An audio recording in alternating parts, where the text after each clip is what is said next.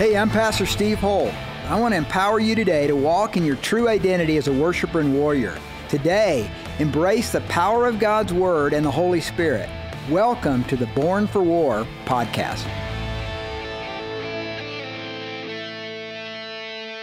When I was 21, I had been a Christian for a couple years at Georgia, University of Georgia.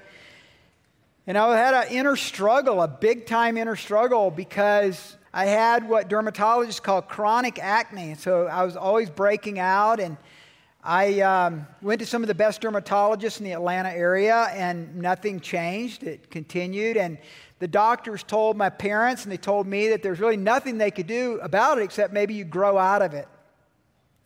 And then one summer, I was in Newport Beach, California, and I was with a man named Dr. Bill Bright, who was the founder and president of Campus Crusade at that time. He's since deceased um, now called Cru. And I asked him to pray for me for healing. I said, Do you believe in healing? He said, Yeah. And so he prayed for me, and it got worse. That's wonderful. And so um, I wrote him a letter.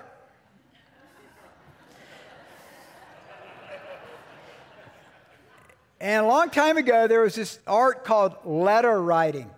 And for all of you that are 25 and below, it doesn't mean you write a letter. It actually, there's a piece of paper that you take out, and there's a stick or a pen thing, you know, and you write. You laugh, but I was with someone recently who works with athletes. Um, I'm not going to say the university because it's my alma mater, but um, works with athletes, and one of the athletes they work with in their church is a pitcher who is now, I believe, in the Rockies organization in Double A, and she wrote him a letter, and he could not read it because it was written cursively. So that's the reason I, the caveat is I wrote a letter. Anyway, um, Dr. Bright wrote me back. I've still got the letter on file. And he said something that's one of those lessons. You know, I think all of us have maybe seven or eight lessons in our life that we never forget that sort of marks us. And this was one of those. And he said to me, he said, Why don't you thank him for it? Why don't you praise him for your acne and, and thank him that he makes no mistakes and that he's got a purpose for that in your life? And so I did. And it was Psalm 40 that God mightily used in my life during that time. So turn to Psalm 40. And I want to share what I learned back then and then what has kind of marked my life from Psalm 40. Psalm 40 is really about, we could have entitled it Coming Out of the Pits because he uses the word horrible pits in it. And um, it's really about struggles in our life. And every one of us are going to go through struggles. Every one of us have been in struggles, some of which create deep fear in our life some of which causes consternation. Sometimes our theology is kind of on the line. Because in some, in some parts of Christianity, you know, you should always be healed. And if you're not healed, it's your fault. It's because of your lack of faith. In other parts of Christianity, God doesn't heal today, so why pray about it? I'm right there in that uncomfortable middle. I, I ride in the middle. I'm, I'm one of those folks that has seen tremendous supernatural healings and I've also seen God where He didn't come through the way I thought He should for healing. And then there was actually a greater good that we could look back in retrospect and see. So I don't fall into either camp, but I do believe this God, when we pray for healing, God shows up a lot more than when we don't. So I'm really smart, okay? I figured that one out. So you should always pray for healing. You should always ask God for healing. I think it's very scriptural to do so. But remember, you're asking, and He's the one who does the healing. So, is there faith involved? Yes. That's very clear in some things that Jesus said. There is an element of faith in trusting Him. But does it all fall upon your responsibility to see the healing? I feel like that is a disservice to the power and the love and the mercy and the grace of God. So, Psalm 40 is right there in the middle. I mean, Psalm 40 is kind of writing that middle line of crying out to God, waiting on God, and then God does something in David. You're going to see this. And I'm going to start off with the first part and go line by line, and then I'll take some chunks of it. But Psalm 40 was key in my life that year when I was 21 to change my perspective about the Christian life. I was just growing, I was just learning, so I didn't, and I was in kind of a non charismatic group that didn't even believe in healing. And then my dad was one of the charismatic leaders of the Lutheran church in the southeastern part of the country. So it was always funny to come home and here's my Lutheran dad who doesn't have a view of the inerrancy of Scripture, and yet he's leading meetings where people are getting healed because he loves Jesus. And then I'm around this other group that believes in the inerrancy of Scripture, but they don't believe in healing. So it was weird, man. So I've had this weird eclectic background.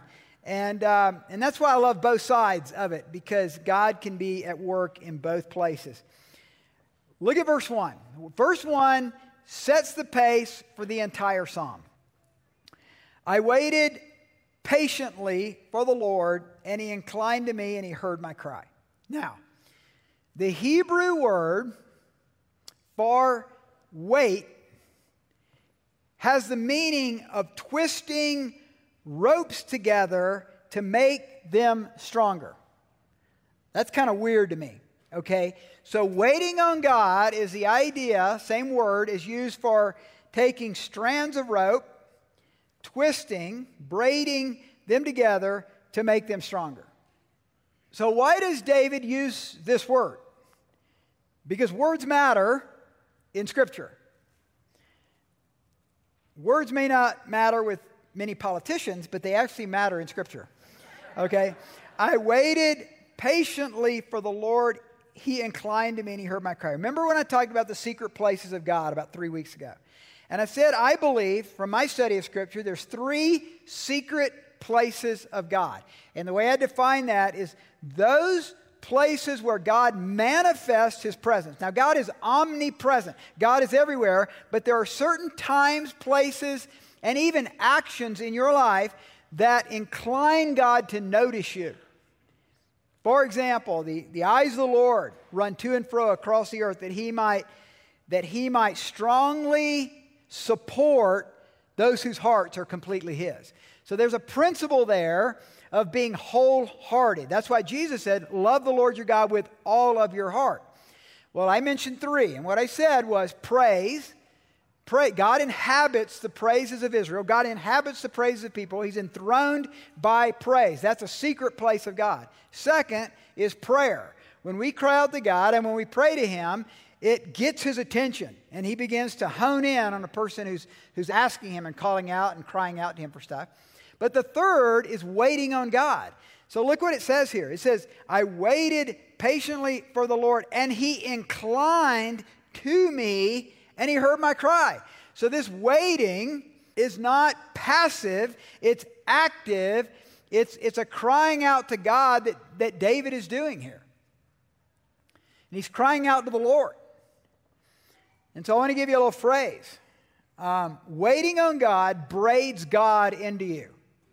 Waiting on God braids God into you. So there's something about waiting on God that braids God's will into your will and begins to make you stronger as you wait on Him. And so there are mysteries, and these are real mysteries. In other words, I don't have an answer for this, and you don't either. And if you think you do, then talk to somebody else because I won't listen to you because I've already heard all the prepositions of this. But Here's what I'm saying is there's mysteries of God that you cannot experience without going through things that you don't understand that cause you to wait on him that change you in a way no other thing could change you like that. Does that make sense? So, in other words, there are times in your life where there's something, it might be a death of a spouse, it might be cancer, it might be the death of a child, whatever, that you are obeying God, you're walking in God, you're, you're following Him the best you know how, and something horrible happens, and you pray for healing. The healing doesn't come, and it's no lack of faith on your part. You haven't done anything wrong. You're, you're trusting God with that thing. That causes you to have to come to an impasse or a decision. Is God Lord over? Is He sovereign over this or is He not? And then you have to wait on Him in that mystery. And guess what's happening? He's braiding His heart into you. And you don't see it at first. I don't think you experience. I know I didn't and during that time in my life. I didn't see it at first. But as I, I made a choice to wait on God, He was doing something in my heart that later I would see, wow, if that hadn't happened, we wouldn't have been changed. So I remember we had a C section in Japan. Our first child, Anna, was a C section. And at first, we were rejoicing that, oh, the doctor was there, and if he hadn't been there, you know, if this was 50 years ago, we'd have lost the baby, all that stuff. And then we did some research. And the research we found was that the actual medical practice that they used was premature. And then we found out through some questions that the doctor had a golf tournament that he needed to play in in Hawaii, which was on our due date. So he induced Liz a week later, set in motion a set of events that caused us to have a C section. Now, I'm, I'm not against C sections. Don't hear me say that. What I'm saying is, is that we did our homework and we figured out what happened, and it changed the way we did births from, from that point on for all of our other six children that we had. So, terrible situation, bad situation, some mistakes made, not by us, but maybe by others. But we praise him now looking back. You hear what I'm saying? We, we, we praise him, we thank him for that happening the way it did because it changed us. So sometimes, church, God takes you through things that you're just, you're just being obedient, you're just being trusting, and then tough things happen, and God's braiding, God's working. And, here, and here's the problem look at verse 2. He brought me up out of a horrible pit out of the miry clay. And he set my feet upon a rock and he established my steps. So, life is hard. Life is contentious.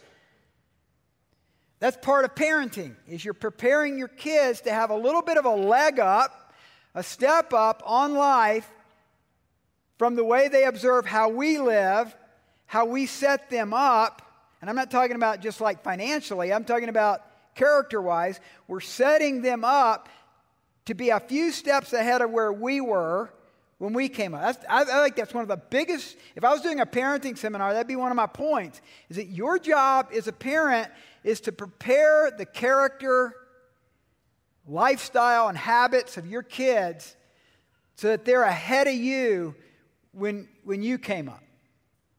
That's really important. And some of you come out of horrible backgrounds with, with really bad parents. And yet you've learned. You're here because you learned from it. Sometimes your best lessons are because of horrible things that have happened to you. Some of the best people in this church come out of the worst backgrounds. And they chose to look at something and go, I'm not doing it that way. And they trusted God in a new way. And because of that, you know, they're a joyful person today when they should be just, you know, in the pit, but they're not. But listen, guys, everybody goes through horrible pits. Everybody goes through miry clay. And it's really hard. Life is hard. And the tendency is to want to do shortcuts. I like this. This is one I grew up with as a kid. Shortcuts are the longest distance between two points. So so the tendency when we're in the situation, it's a horrible pit, is to not wait on God, not trust God, but, but just go with what everybody tells you to do. Just do that. Just do that. I've got a really close friend whose son went through some tough times in high school and he started stealing stuff and started doing drugs and everything. And he got caught with some stolen goods. And it was Christmas time. This was about a dozen years ago or so. And they put him in jail. Now, first time offender, you know, small time crime, probably $1,000 or less. They put him in jail. Is in Georgia.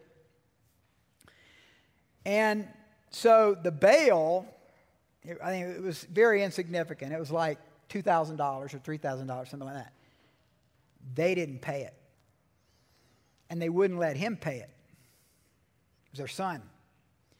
And he missed all of December, all of Christmas with the family, all New Year's. Six weeks, baby, in the jail in this small town in Georgia.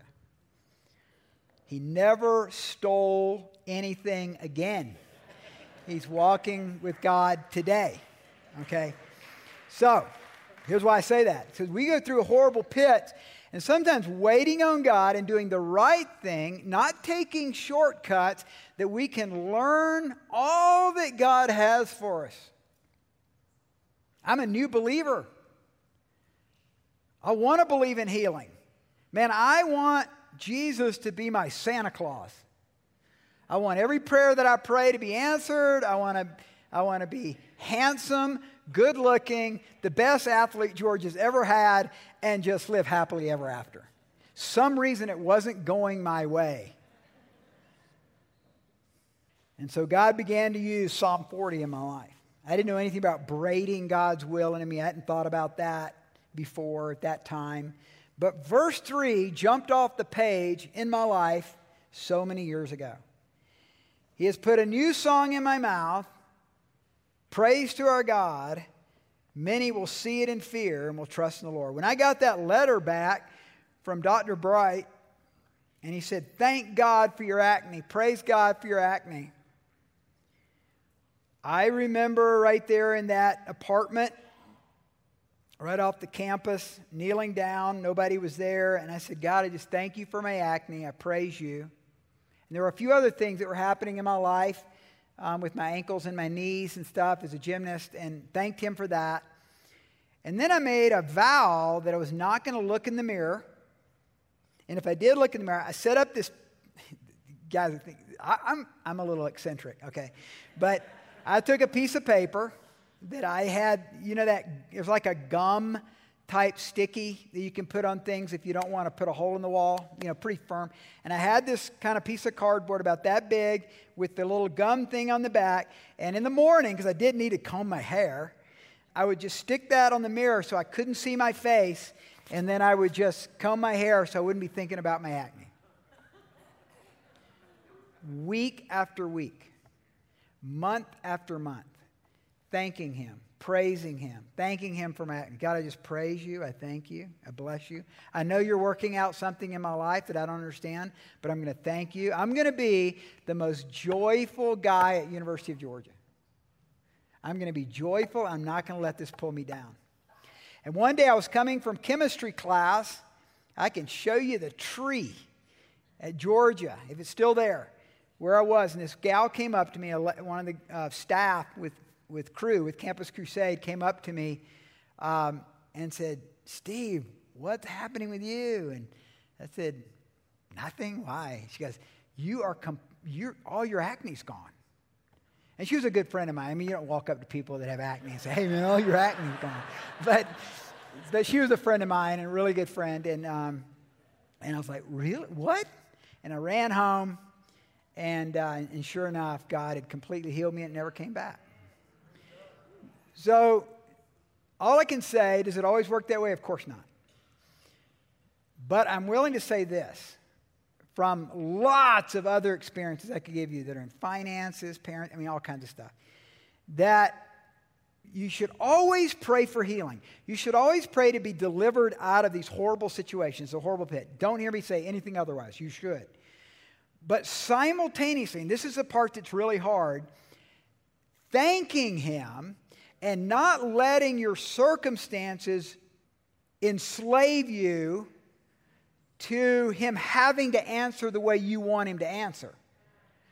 In other words, your heart is settled that God's got this, even if it doesn't work out the way you want it to, but you still ask Him for what you want Him to do. Now, I'm not saying I get this, okay? This is really weird. But I think God braids His will into you as you wait patiently for Him, but you still believe Him for miracles. So I think both theologically and scripturally and experientially, that's the fastest way to a miracle.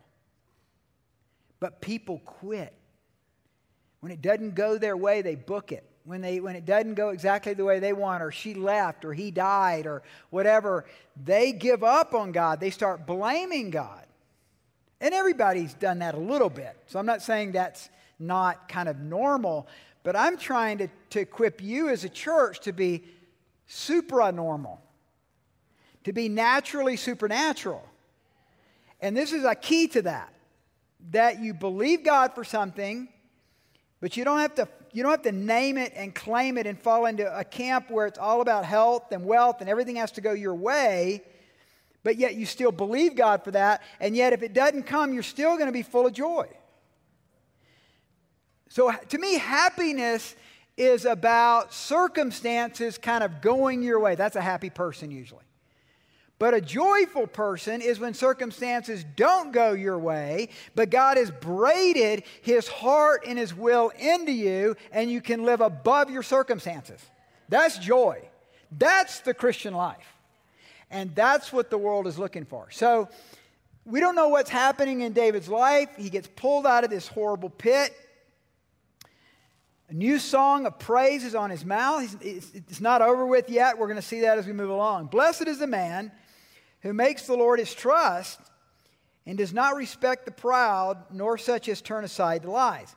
Now, I feel like that the joy that David has discovered in his life is something that is happening within him, and he's being blessed by that, and God's being blessed by that. But I don't think it's, I don't think we can miss something that's being said in 4b where he says, does not respect the proud, nor such as turn aside the lies. So I think the reason that's such a difficult struggle for us is because sometimes when we're in the horrible pit, when we're not seeing God answer the prayers the way we want them answered, we see these non believers we see these other people that are just messing around and doing dumb stuff getting blessed. And so there's a tendency and a temptation to envy them and to begin to think, man, I signed up for the wrong team. You know, these guys don't give a rip about anybody, and look how good it's going for them. I'm trying to trust God, and it's not going so well for me. We're all going to go through that. And so this new song, it's a new song. That's what he says in verse 3. It's a new song. So it seems like David didn't have this song until he went through the horrible pit. Sometimes when you go through the horrible pit, you need a new song. The old songs don't work. We do a lot of new songs around here. And it's because I want creativity in this church. I want people to think creatively. I want new songs. Sometimes they're hard to sing, they're not always easy to sing, and we're kind of experimenting with you know, the new songs. But you remember, like you take an old hymn, I say a John Wesley hymn. John Wesley wrote that hymn. Luther did not write that hymn. Luther wrote his hymns. When Luther wrote A Mighty Fortress is Our God, it was because God was his mighty fortress. And his head was going to be lopped off by either the emperor or the pope any minute. And he found his trust in God in a horrible pit. And he waited on God. And God braided his heart and his power into him. And he wrote that song. Well, then Wesley, who's running from the Anglican Church all over England, preaching to coal miners and bringing a great revival, the greatest revival that England has ever seen, he wrote his songs because he had a whole nother endeavor. He had a whole nother adventure before him. Well, those are great. I love those hymns. Well, God wants to write you to write songs. Not literally, but figuratively in your heart. He's writing a new song in you. And it's unique to you. And it's beautiful to you. Let him. Let him do it. While you're in the horrible pit. While it's hard. Say, God, write, write your poetry in me. You're a poem. That's what Ephesians says. You're a poema. He's writing a poem through your life. Let him do it. Quit quitting. By the way, quitting is highly overrated.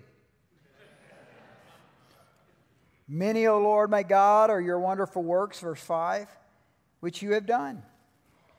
And your thoughts toward us cannot be recounted to you in order. Now, that's a really important phrase. It's going to come up in a different form later in the psalm. If I would declare and speak of them, they're more than can be numbered. 10 to the 26th power. If I could, I don't know where my old, my old college Bible is, but I remember in some Bibles and in some references, scriptures, it outnumbers the sands of the sea, 10 to the 26th power. That's God's thoughts toward you. When nobody else is thinking about you, which is most of the time, by the way. Another reason you don't need to compare yourself to anyone else because they're not thinking about you anyway. So quit thinking about them thinking about you because they're not. And when they are thinking about you, it's usually negative, so don't worry about them. Okay, so listen, listen. God always is thinking about you. I don't get that, but He loves you that much. And you're so beloved to Him that when nobody else cares about you, maybe even your own family, maybe you've done something really dumb and you've hurt a lot of people and you feel really bad about it, but you don't, you know, have you ever been in a situation where you, you really said something dumb? And I've done this, what does it say here? more than can be numbered. Okay? And, um, and then you apologize, and you can tell they don't forgive you. Like, oh, yeah, oh, yeah, yeah, yeah. Oh, yeah, I forgive you. Oh, I forgive you.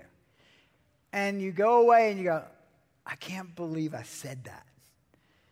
And then there's nothing you can do about it. It's out, man. It is out there, and you cannot reel that baby back in. It has already happened. I've ruined so many dates with my wife. we're sitting there, it's a great meal, we're really relaxed, and then I get too loose. And I just say something. And oh man, it's so wrong in her eyes. And it's like we're ruined. And I cannot, I can't reel that baby back in. It's gone, it's out there. But God, He forgives you when nobody else does. He loves you. And then it's interesting in verse 6 David, even as a Jew at that time, has an understanding of the heart of God and the love of God. And he sees that it's, it's deeper, it's, it's, it's more, there's more to just the religious practice of the temple sacrifices. And he says, sacrifice, and it wasn't a temple yet. You know, the, the sacrifice at that time, his son would build the temple. Sacrifice and offering you did not desire. My ears you have opened. Burnt offering and sin offering you did not require. Then I said, Behold, I come, and the scroll of the book is written to me. I delight to do your will, O my God, and your law is within my heart. It's not just externals of, re, of the religious sin offerings to God and the sacrifices of lambs, it was that it was inscripted actually upon his heart. I've proclaimed the good news of righteousness in the great assembly. Indeed, I do not restrain my lips. O Lord, you, you yourself know, I have not hidden your righteousness within my heart and I've declared your faithfulness and your salvation. So when we do the men's whole heart advance, we're always talking about the heart. When we do wholehearted men for 400 men on Tuesday morning, we're always talking about the heart. And the reason we do that is because it is the main theme of the entire Bible. It is the theme of the Bible. Of all the verses in the Bible, the one theme, the one word, the one idea that pervades Old and New Testament is the heart. God's, God's fascinated with your heart. And what we tend to do is we're fascinated with religion. We're fascinated with outward behavior. And we judge people on their outward behavior.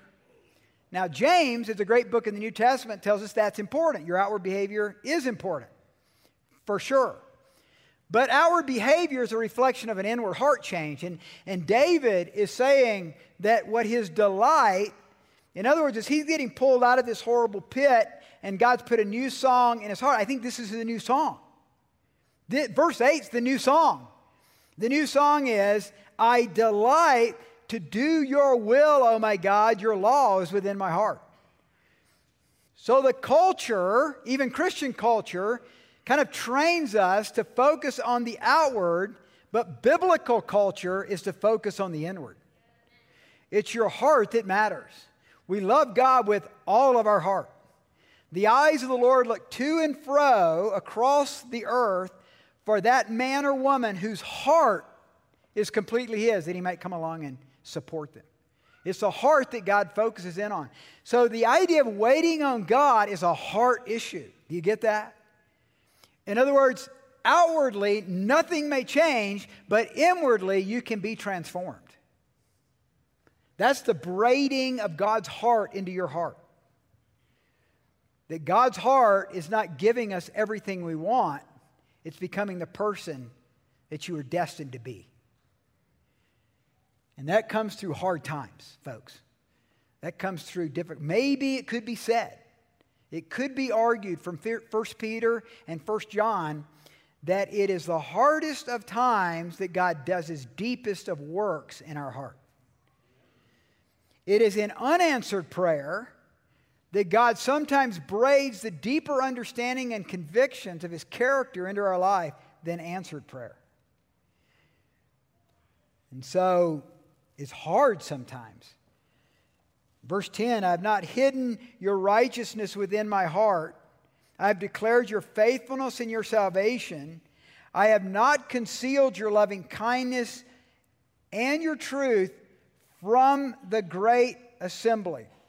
So I get the picture when I read verses like this that David was the preacher and that he, in certain assemblies or, or areas where he was before the people, he boasted about God. He boasted about what God has done. He boasted about the beauty of God. He boasted about the love of God. He boasted about the glory of God. And he got his first lesson, I think, in the valley of Elah. So it was in that valley of Elah, Goliath comes forth and he taunts the armies. And David says, Who is this uncircumcised Philistine that he should taunt the armies of the living God? You see, God's glory and his holiness are one and the same. You know what, you know what I think when I think of the glory of God? The glory of God is God's holiness manifest in our lives. That's what the glory of God is. And sometimes, quite frankly, you guys, it's through difficult times. Verse 11 Do not withhold your tender mercies from me, O Lord. Let your loving kindness and your truth continually preserve me. Look at verse 12. This is really interesting. For innumerable evils have surrounded me. My iniquities have overtaken me, so that I'm not, I'm not able even to look up. They're more than the hairs of my head, therefore my heart fails me. Now, verse 12 strangely seems familiar to verse 5, where he says, The thoughts of the Lord cannot be numbered. And now he's saying here that, they, that the, his iniquities outnumber the hairs of his head. Now, for some of you, they're a little bit older, that's actually not very hard. You probably can count the hairs on your head. But for others of us, it's different. But here's the point I think in verse 2 and 3, he's speaking of a horrible pit that God has taken him out of, miry clay. He's put a new song in his mouth, but it doesn't mean that the circumstances changed. David changed. His circumstances didn't change, and he's still crying out to God here. Now you can say, well, that's not very good news because, you know, your acne got healed. Awesome. But my cancer hasn't been healed. You can't bring back that dead child. You can't bring back that dead spouse. But you know what, men and women? That may be true. But you got to remember that God is braiding God into you and His glory into you. And we have to understand that sometimes there's mysteries out there we don't get. But God's doing something deeper in us because look what he goes on to say. Verse 13. Be pleased, O Lord, to deliver me. So he's still crying out for deliverance. O Lord, make haste to help me. Let them be ashamed and brought to mutual confusion who seek to destroy my life. Let them be driven backward and brought to dishonor who wish me evil. Let them be confounded because of their shame who say to me, Aha, aha. Let all those who seek you, though, rejoice and be glad in you. Let such as love your salvation say continually, The Lord be magnified! Exclamation point. But I am poor and needy, yet the Lord thinks upon me. You are my help and my deliverer. Do not delay, oh my God. Where are you going to go? What's better than God? What's the other team you want to be on? This is the team. This is the winning team. And if you need happiness, then somehow you've got to control your circumstances, and you can't but you can control joy. That's your choice. It's the choice to rejoice. And people who live in circumstantial happiness are some of the most unhappy people in all the world. And people who walk in internal joy that overcomes and surpasses circumstances are some of the most beautiful people you'll ever meet in the whole world. They're just thankful. They've got an attitude of gratitude and they made a choice to rejoice. They have an attitude of gratitude, they made a choice to rejoice. So, when I was in Ouray on an elk hunt years ago, we were in rainy season. It was in September. I was in a muzzleload hunt. And this road that we would, you know how when you, when you engineer a road, you make the crest the middle so that the water rolls off. That's the reason my dirt road to my house in Black Forest is horrible because nobody ever engineered it. And I've asked my neighbors if they want to engineer it with me, and nobody wants to, so it's still horrible. But this road had been engineered correctly, but it was, it was miry clay. So, what that means is when it gets wet, it's super duper slippery, even with good tires. And so, you know, you could just slide off so easily. In one, in one particular instant, we did. We slid off and I, we could not get it out of there. Fortunately, we got a guy with a tractor. He pulled us out, and we were more careful the next time. But that's what miry clay is it's slick, it's slippery. So you're going to go through, we're going to go through life that's miry clay and horrible pits, and you've got to stay focused. You take your focus off the road, you take focus off your direction, and you're going to, it's so easy to slide off. So as we're traveling this road, the only thing we have that keeps us on the rock is our relationship, a heart relationship with God and His Word. Delighting in His will, delighting in His Word. To show you how messed up our culture is. Everything's about safe sex, right? Safe sex, man. It's really done well for us for the last 35 years, by the way. But I like the phrase safe sex. So, what's the question then becomes what's the safest sex? How about no sex before marriage? How about no sex outside of marriage? Guess what that would do? Would, if you think about any major issue related to our culture, that one thing, that one thing would solve it. That's coming up out of the horrible pit and putting your foot, laying your body, giving your life to the rock that cannot be shaken, to a kingdom that cannot be shaken. It can become the cornerstone of your life. If you're single, if you're in this room right now, or if you're messing around in your marriage, repent, man. Get out of the horrible pit. It, you're going to slide off the road at some point and put your feet, lay your heart in God and in His Word, and watch the firmness, stability, and strength that'll come into your life. Thank you for listening to the Born for War podcast. We hope today's message has empowered you to make a difference in your world. To connect with Pastor Steve's sermons, books, and blog, visit steveholtonline.org. God bless.